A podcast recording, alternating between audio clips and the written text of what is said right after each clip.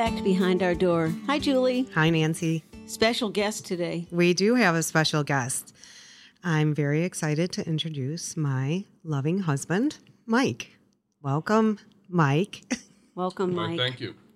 It's a treat. I've never met Mike. I mean, No. Julie and I have known each other a long time and never met each other's husbands. So it's a pleasure to meet you. Have you in our home here, our behind our door home? Yeah.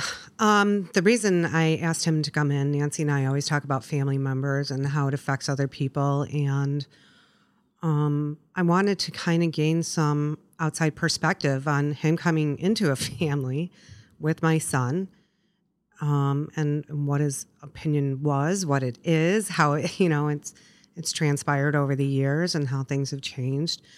For those that don't know, I was a single parent for many, many years. Um, I was not married. I was never married. And raising my son alone. When I say alone, I don't mean really alone. I was very fortunate in the fact that I had some very wonderful parents who supported me and supported him. And boy, if he spent as much time at their house as my house, you know, I feel like he was really raised in two homes. He used to joke about that, like I have two homes, and he really did. Um, so I was real fortunate in that. um, one of the other things is, you know, when you're a single parent, it puts a lot of added pressure on you because there's no one else to take off that whatever it is. Like, oh, we need milk. Well, you have to go get the milk. No one's going to get the milk for you. You have to go get the milk. Or you're out of diapers. Someone has to get diapers. No, you have to get diapers. Um, when my son was getting diagnosed and then diagnosed, I found out that it was really interesting to to navigate the dating game, right? Um, how do you approach somebody and say, "Hi, my name's Julie, and uh, my son suffers from bipolar disorder"? That's not going to get you a lot of suitors coming at your door. I can tell you that. But it caused me a lot of anxiety in in the dating world. It truly, I mean, I could feel it when I sat there at a date. Like that's that's really all I could think about for a long time was like, are they going to ask about my kid? Are they what are they going to ask? How do I answer it? When do I tell them? How long do I wait? Um, and needless to say, I single for a long time. and it, it, it, to be honest, it wasn't really about that. It was just that I feel like my emotional capacity was not at the level to have somebody else come into my life. I was so focused on my son and helping him and, And working, you know, and working full time. demanding, yeah, a yeah. demanding job. Mhm. That I just didn't have the emotional capacity to really have anyone else and to to really love anybody else the way they should be loved. And so, five years ago, right? Five years ago, Yep. um, I met Mike and we started talking. And for some reason, we immediately got on the topic of kids, our kids. And I told him about my son, and I remember his reaction was he didn't really have a reaction. Oh, that's a good reaction. I know. And I thought, hmm, this might work. I'm going to snowball him and then he's going to want to marry me. No. Um, but, but truly, um, I, I was kind of blown away by, I could tell by the way he talked about his own daughters, um, what a great father he was, how compassionate he was. And that's truly what attracted me to him. I mean, obviously, he's also a very good looking man, but um, that's really what, what attracted me to him. And so, um, I guess the first question is what did you think when I said, um, my son suffers from bipolar disorder? To be quite honest, I mean, my first reaction was not knowing much about it. So I, it was more questions of what is bipolar, and I, I think we had some conversation, just some generic conversation of what what is it and what does that mean. And my two cents at the time was it sounds like a struggle, and it was not that it was interesting, but it was it was different. It was not something that I was familiar with, so it was more something I wanted to to really learn more about. And that's kind of I think what took us down the, the next path of the next conversation is what what does that mean to be bipolar, and then what does that what does that look like in in your life because it wasn't something I was familiar with. Yeah. And I and I must add that at at this time my son was already in residential treatment. I was just going to ask, was he living with you? I can't remember five years. no, he was already in, right? So he was not. In your, he wasn't in your day to day. You hadn't met him right away, and Yeah. Mm-hmm. Which which also speaks to the fact that I feel like in my life that was kind of the first time I was able to take a breath. yeah, I was just going to say, no coincidence that you could actually think straight and think about you mm-hmm. and a little bit more. Yeah. Yeah, I don't remember the timeline, but it was quite some time, I think, until I met him. Yeah, I was pretty protective of him um, in the dating world. I didn't I didn't bring anybody in the house But to be honest with of, you. You know, that's a lot of parents, though. I mean, that you wait a while to, um, if it's relationships where ki- kids are either, on either side, a lot of times you hear that, you know, even taking the mental illness out of this conversation, that it takes a while to have this, you know, your kids introduced to that person. Yeah. So some of that is is the protocol of, you know, the way it goes. Right. But I think that was a lot of the learning experience for me is as Julie and I got to know each other more and started- started to spend more time together, obviously the phone rings. So you, you hear that interaction or even to, an, to another extent, a lot of the, the peer support and other things that, that I think um, Julie does a great job with, you start to hear those interactions. So for me, it was, it was more um, just continuing to understand, continuing to learn, see what those interactions were like. And I mean, like Julie said, my fortunately, I have two great daughters. I co-parent with my ex-wife, who's an amazing mother, and I didn't. I really was fortunate. I didn't have. That I experience. wasn't. I wasn't exposed to that. So Yeah. It was a. It was a net new thing for me. And and a lot of times we've said, you know, you don't really know what this journey is like unless you've experienced it. And I also have that experience with one of my kids. And uh, so you're hearing this, you know, this sort of, I'm sure, tense voice. Like when things happen, it was, it's a roller coaster. It's, um, I'm sure that was probably tough to hear that it just wasn't a friendly, normal conversation on the other end. But that that was probably the hardest thing for me to understand was a not understanding the whole the whole uh, bipolar disease was how do you get these very unstable times? Like from one second it was a great conversation of things are great and then it could be 90 minutes later and that was a whole different conversation. And that for me that was very difficult to comprehend because i just didn't understand that that side of And it obviously, you care for this person. I'm pointing at Julie right now. it's when you care for somebody, it's hard to he- see them go through this, like, uh, you know, these mo- these difficult times, which difficult with a capital D. Yeah, I think the other aspect of it that scared me was obviously he does have children, and I wasn't sure how he would react. That oh my God, you have someone that's sick, and now you're going to expose them. You know, because when you think of mental health, I mean, what was your experience prior to that? Things you've seen in the media, things you've i had no experience i mean and quite honestly it was more ignorance i mean i just you, you- it's the old adage if you don't know what you don't know Yeah. and my my background is more suck it up and drive on and that's just how you you went about it so there fortunately i wasn't really a part of of anything like that Right. And, you know, having these conversations on the phone with my son um, and seeing his reaction in the background was, it, But what was his reaction? it, it could be, it could be challenging because I could, I could read his face and you could see that he was getting mad because of the way my son would speak to me. Right.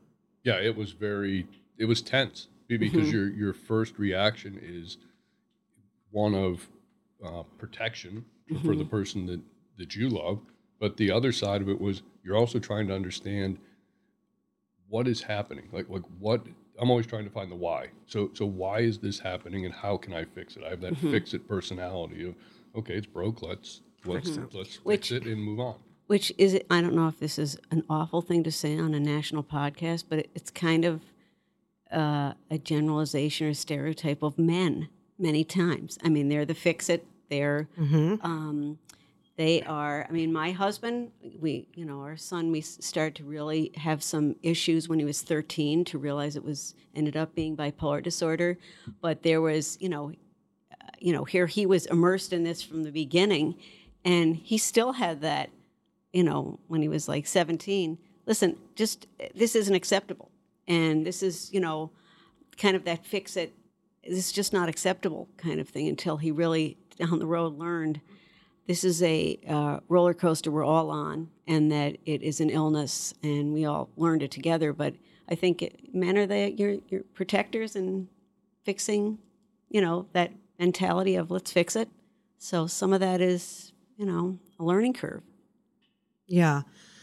I I will say um, that his family, in my eyes, I don't know what the conversations were behind the scenes, but they were very welcoming, very welcoming to my son, very open to hear and listen about him, and very non judgmental. Um, and I think that speaks to the parenting he and his ex wife do. Um, they're just like, you know, they're, they're good souls in that, that they, it felt like they didn't teach him bias growing up. Um, and I don't know what that conversation looked like, but you can maybe speak to more. How do you break that to, hey, I have this new girlfriend and she's really great, and her son suffers from bipolar? How do you have that conversation? Did you have that conversation? Yeah, I think the conversation it was very vague. I mean, one of the things that I try not to overdo is I want I want them to see their get their own opinion. Yeah. I mean, my opinion is my opinion, and I, and I want them to obviously I guide them, or I probably am over opinionated if they were sitting here and asked if you asked them that. But uh, I, I really didn't preface a whole lot, and quite honestly, at the time, I had not really had a lot of exposure uh, except for the phone conversations. Right. So it, it was, I'm not sure when, but probably considerably longer before we actually took our first trip. Yeah. Um, we took a trip to California um, to see him where he was in residential treatment, right? Um, now you have to remind me because my memory is not so great anymore. Was that the time we were bringing the parents? I brought my parents, or no? Don't remember either. But I, I think the first time I met your son physically was we were uh, we had visited him in the treatment center, and we took him to uh, the beach, or we, we had taken a mini vacation. Yeah. And um, it was really uh, quite the experience, I would say, because my son fell in love with him Oh, immediately. You know, when I, I thinking back, I do think it was with my parents. We were going to have kind of like uh, a family reunion of sorts. We have relatives out there too, so I didn't want to overwhelm them. We didn't bring everybody in all at once, but I I believe that um, I brought him in. He was out there on a work trip, and um, we went more one on one, and and he had some time with him. I think the interaction went went great. to be honest, I was I was really I don't say I was shocked. I I wasn't shocked. My my son is very charismatic. He's very funny. He's very, um, but I, I think that was the first time I felt like okay, this is going to be okay. Like this relationship is going to be okay. Yeah, I walked away from it taking a double take and looking back at Julie and saying, "What? What's the problem?" Like because his his demeanor was outstanding. He was gregarious. He was a he's full of life, and I, I thought he was a, I a reg- doubt it. a regular kid. Yeah, And- but also on your end, you came in with this, um, like your reaction when Julie first told you. You're, you know, you were open minded, thinking, okay, what is this? And, um, you know, not really coming in with a whole attitude about this, no, I which think- helps. I think my words were, "What's up, my man?" And we just kind of we just kind of took off from there, and it was very. There was no expectation, so I, I don't think he had a big expectation. I didn't have an expectation. It was more get to know one another, and it it really surprised me of like who was that kid that was on the phone just six weeks ago or whatever it was, and then who is this young man that I'm meeting today? It couldn't have been more different. Right. which Right. is which is the definition of the whole journey Mm-hmm. of bipolar disorder, um, or a lot or a lot of it is that you know one minute person can be a charmer and every bit of smart and charismatic, like you say, and then they, you know, take a dive and it's a whole different thing. So that was an education right in front of you.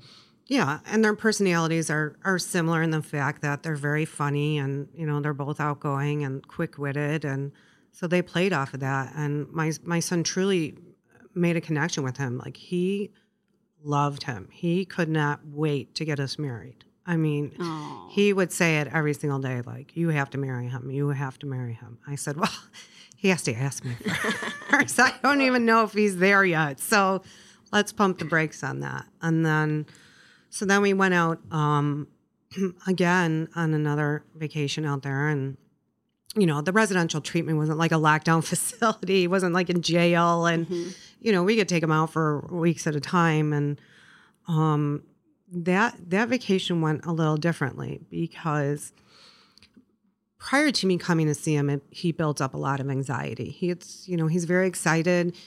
He wants to show us everything and everything he's done and all his friends he's made and um, you know, the anxiety really sets in and he doesn't really sleep a lot either. So we went out there and I think, boy, I don't even remember what we did the first day, but I don't think it was that much. And then he slept. Yeah, I think he was very excited for us to get there. So we got there. I think we picked him up. We went to, we'd rented an, an Airbnb right on the beach. So he was very excited about that. Probably went to eat. And then that, that day, I think we came back and he went to sleep. He might have slept for a day. And, Yeah. And, and then it was, by that time, uh, I think we had plans for different different things we were going to do. And that kind of derailed some of it because he just, he was out and out. And there, there was no, there wasn't any waking him up or anything else. And that that was really my first experience with the other side, if you will, uh, because then there was a lot of like lashing out and just going back and forth with with Julie, and that that was something I certainly was not uh, not accustomed to, and, and that was hard to hard to hear, hard to deal with, and I'm not one who has a ton of patience, and that it was very difficult for me just to, to hear it and just know that you have to just deal with this. So when you say you just had to deal with it, were you, did you sort of, I don't know if the two of you talked about it or not, did you have, um, did you step out of the situation entirely, step to the side and have just Julie and her son interact? Or did you say, uh, join in the conversation and say, don't talk to her like that? Or how did you, No, this was this was our, that? this was our first go around at this, and a I didn't feel it was my place to, Mm-hmm. to be a disciplinarian or, or to do anything like that. So I literally just kind of stood in the background and really watched watched her interaction, watched his interaction, and I kind of played it more from a I don't know safety standpoint, or Mm-hmm. I just I didn't feel my interjecting or my getting involved would probably only make the situation worse. Mm-hmm. So I just I, I kind of stepped back. I mean, that's, I think that's a, it's a good thing to do when it's, you know, to not just step in and all of a sudden play the father or the, you know, the author the authority in that situation. But it happens, you know, there's other situations where it just isn't like that. And um, the person who's just stepped into the family, whether it's on either side, if they're spouses or partners or what have you, they sometimes can't contain themselves and step in. And I get, I've gotten calls over the years about that of just, um, you know, people seeking help for themselves, you know, in relationship counseling because it's just blown into such a nightmare. But that's great for you to come in with that understanding. I mean, that's the best case scenario, Right. that situation. Well, again, it's not like he knew anything about it. He didn't really get it, but he was learning as as we went along, and he was he was open to it. And we had many many conversations, um, and I I think I think he was really getting it.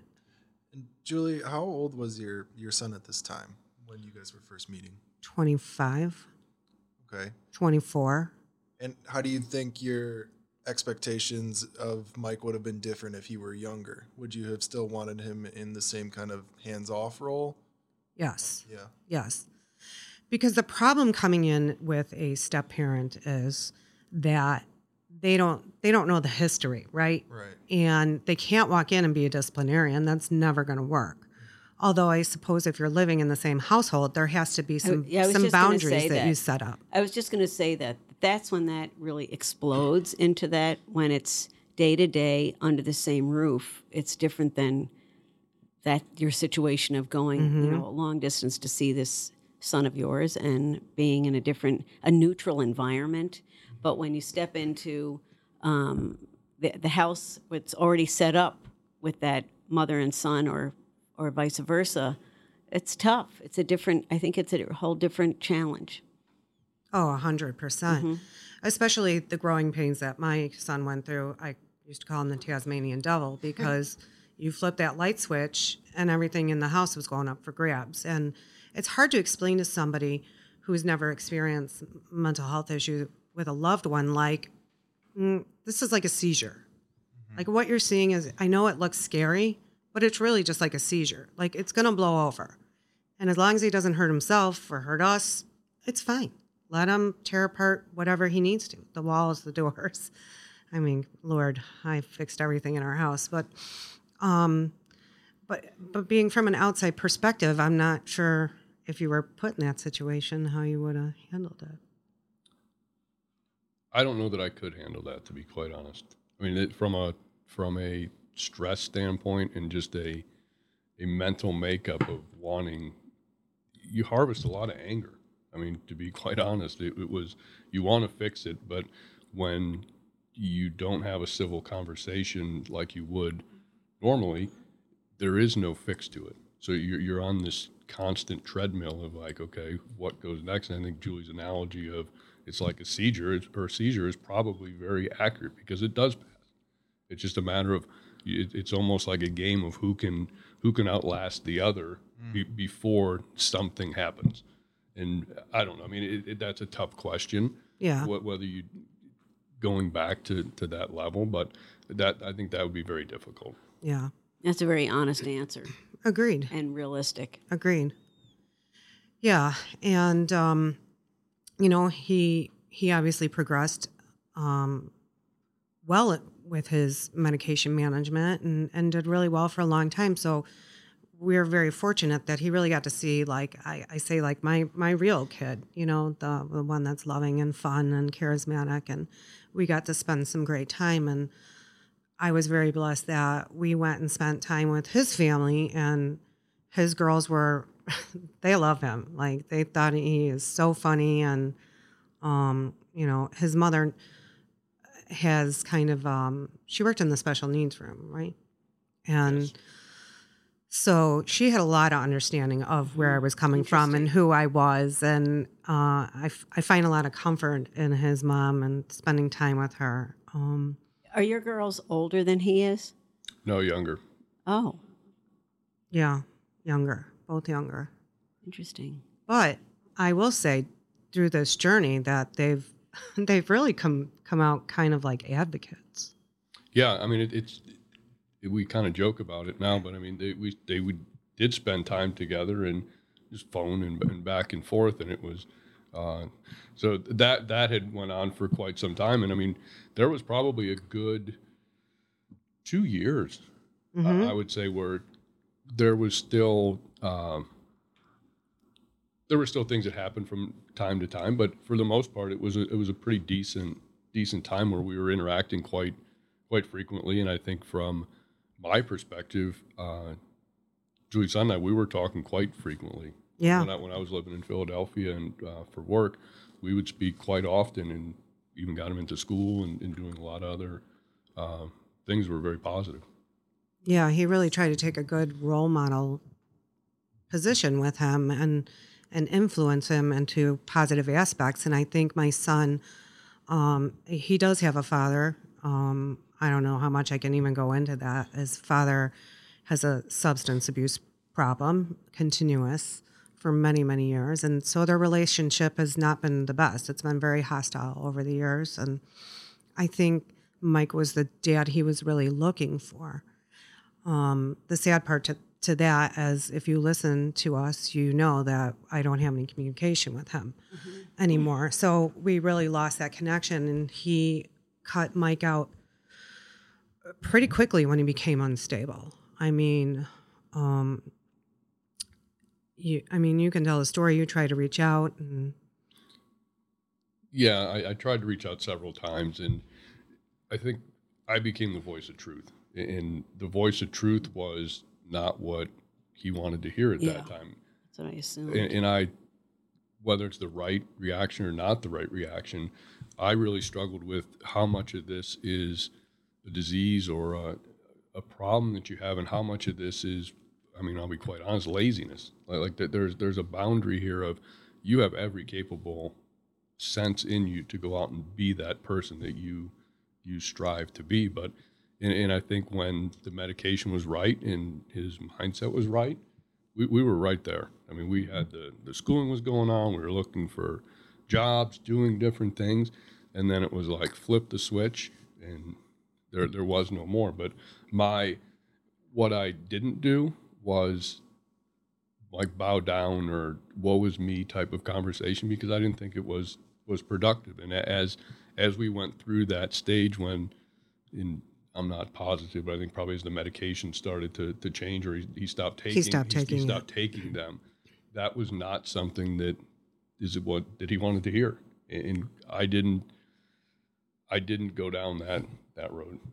coupled with i'm sure that you're protecting julie in the way of it's hard to see him almost really abu- verbally abusing and all that it's hard to see her go through this tough tough stuff as a mother Yeah, that that became a, a real interesting dynamic, I think, in our relationship that I've realized um, many years later is that I didn't realize how much validation I need.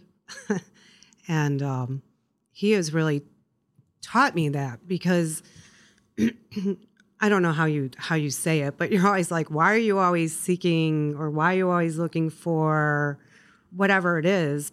And I never realized I was doing it, but when he pointed out, it was like, I do do that. Like I I need that consistent validation because I felt like for so many years I was a failure as a mother that it's now transcending into my relationship. And so um obviously I I've been going to therapy for years, so I do work with my therapist on that, but but to get this outside objective Mhm. person saying this isn't your fault or Right. this isn't is so important sure, cuz logically you know hmm that there's something wrong, but your heart is Yeah. breaking all the time. And so Mike Mike now knows like if I have a conversation with him, um, my son I'm talking about, and it's not going well, that he has to let me simmer. because if he jumps in and says anything, I, I- it's just going to raise like I'm going to have a whole full blown anxiety attack. I was just going to ask you what with the t- the question to the two of you what would you give um, as far as advice to people that are listening to this that are saying yeah that's us um, you know a, a step parents involved um, same kind of thing a family member whether it's a child or young adult or adult adult um, and trying to make it work out. Parents, well, you know, I'm, you know, I look at it too of parenting with my husband. I'm just saying right now, talking about someone who's coming in in the middle of this, or, you know, in between the journey, while the journey's already begun, as you have. 25, you, you came into this 24 years into it. And so, what would you, to people that are, you know, you guys really have a good thing going on. I mean, as far as your communication, and this has had its major bumps in the road. But, you know, for the people that are saying, you know, we're like every day screaming at each other over this, and I, you know, it's just, it's, it can break people up, you know, easily.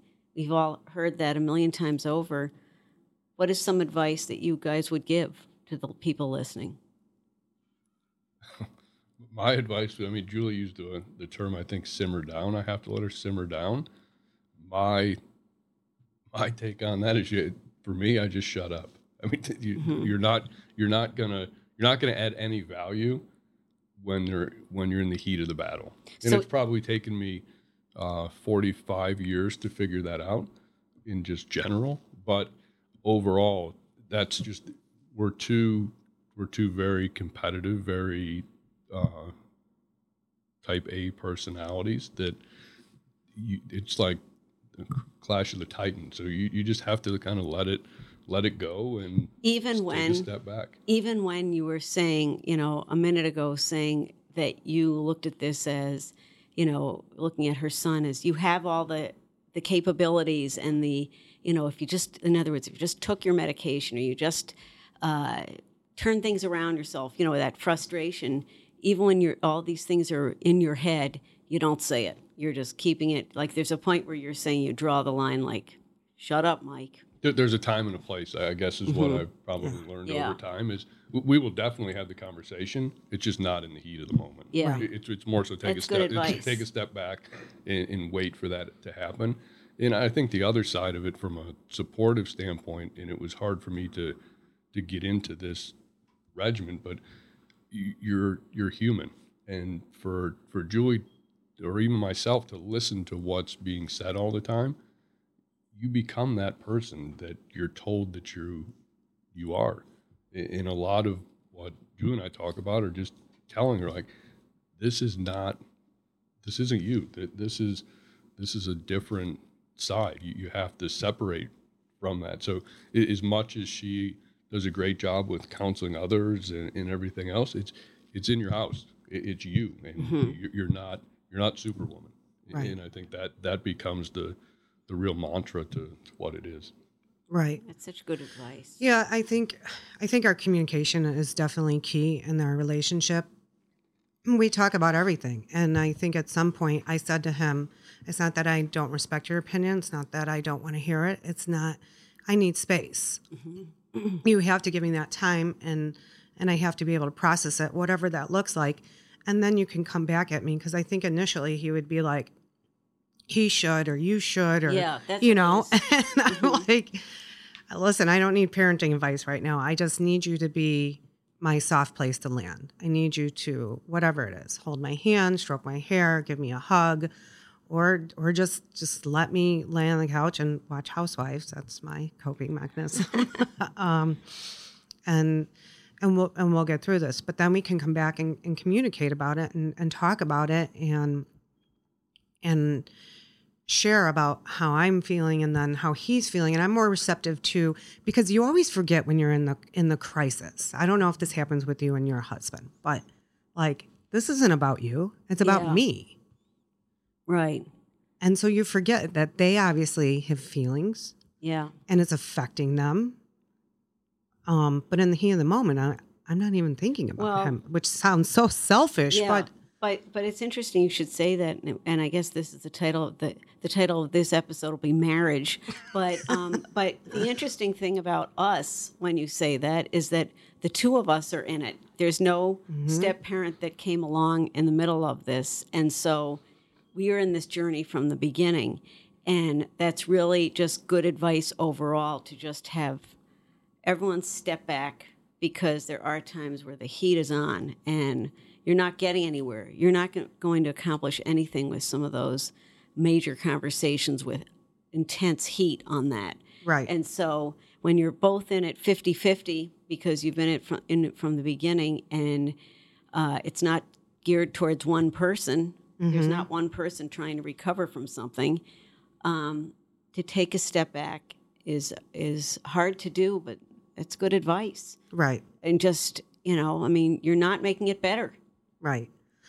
Well, and I think there's the other dynamic too of he felt like he wasn't going to put that burden on me about what he was feeling.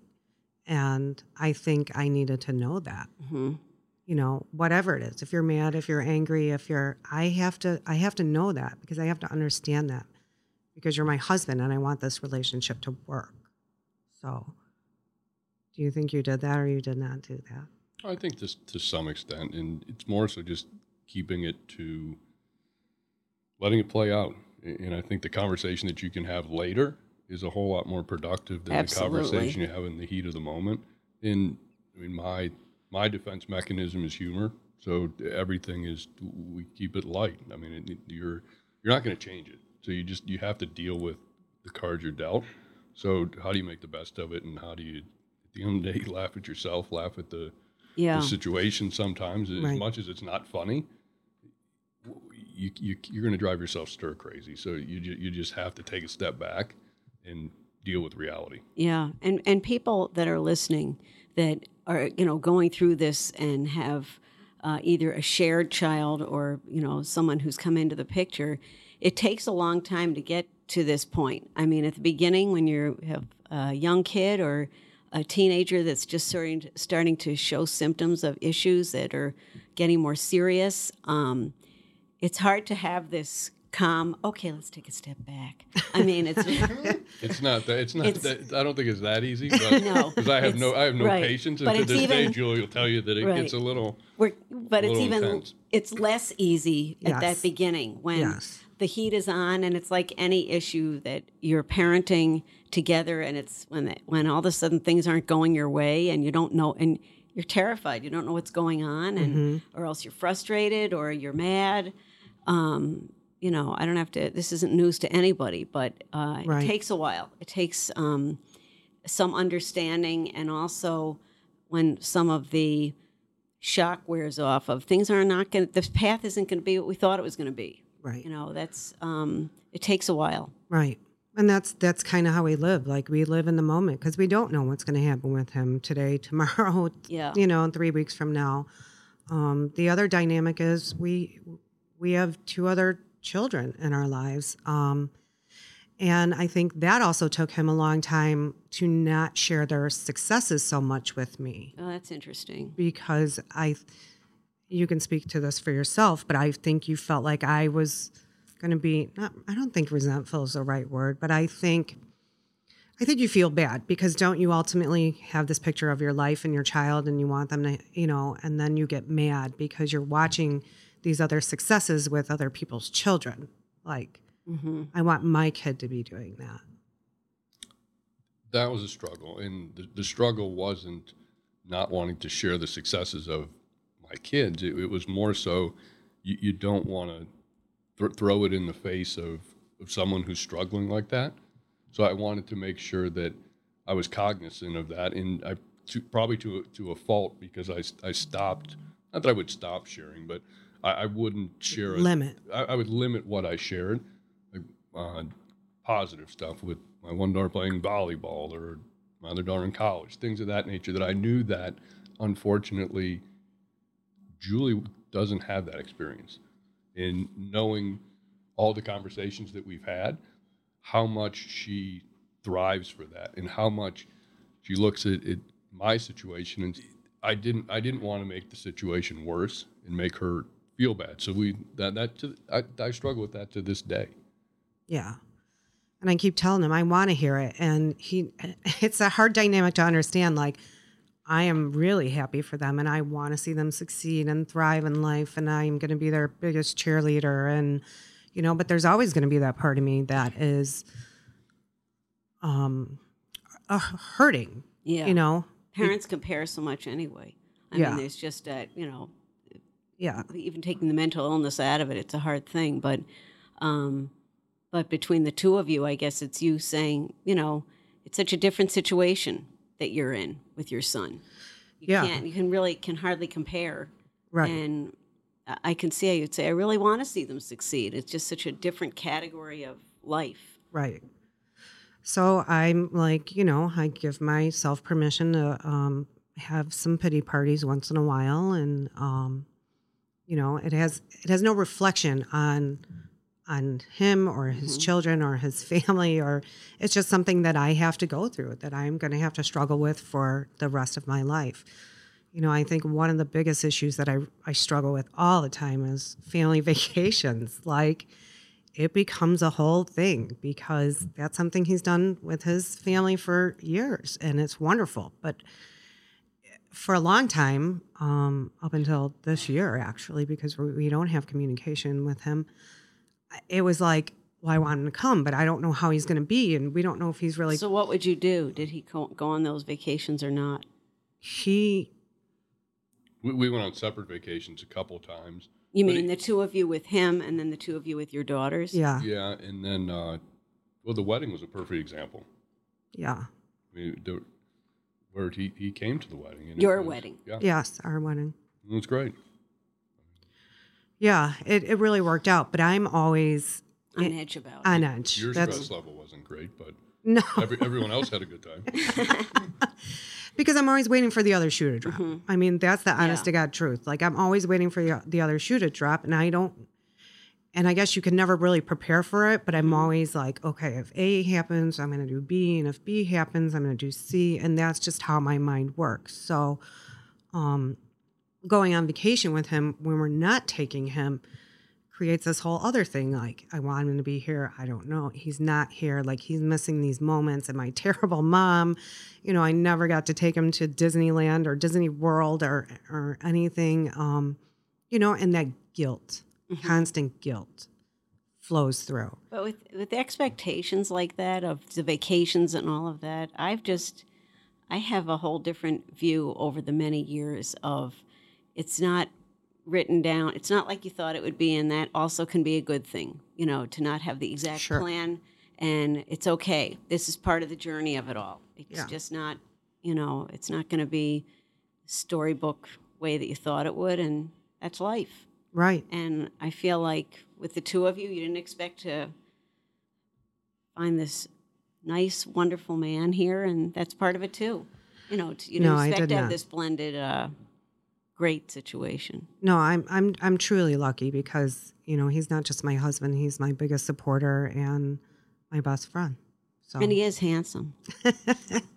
God.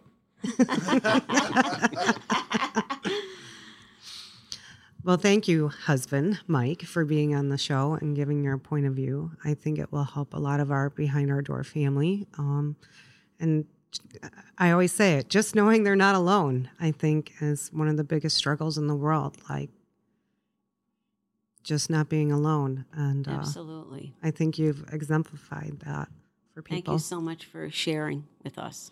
Thank you for having me. It was fun. Don't forget, you can find us on Facebook, Twitter, and Instagram. We welcome your input. To contact us or any of our guests, please email us at behindourdoor at mail.com. That's behindourdoor at mail.com. And please don't forget to like and share our podcast. Um, leave us a rating. Tell us how we're doing. We really want your feedback, it's important to us. We are so thankful that you are here and listening to us. If you or someone you know is in crisis struggling with mental illness, you can call the National Suicide Hotline at 1 800 273 8255 or the NAMI Helpline at 1 800 950 6264. Until next time, please join us for another conversation behind our door. Thanks for listening.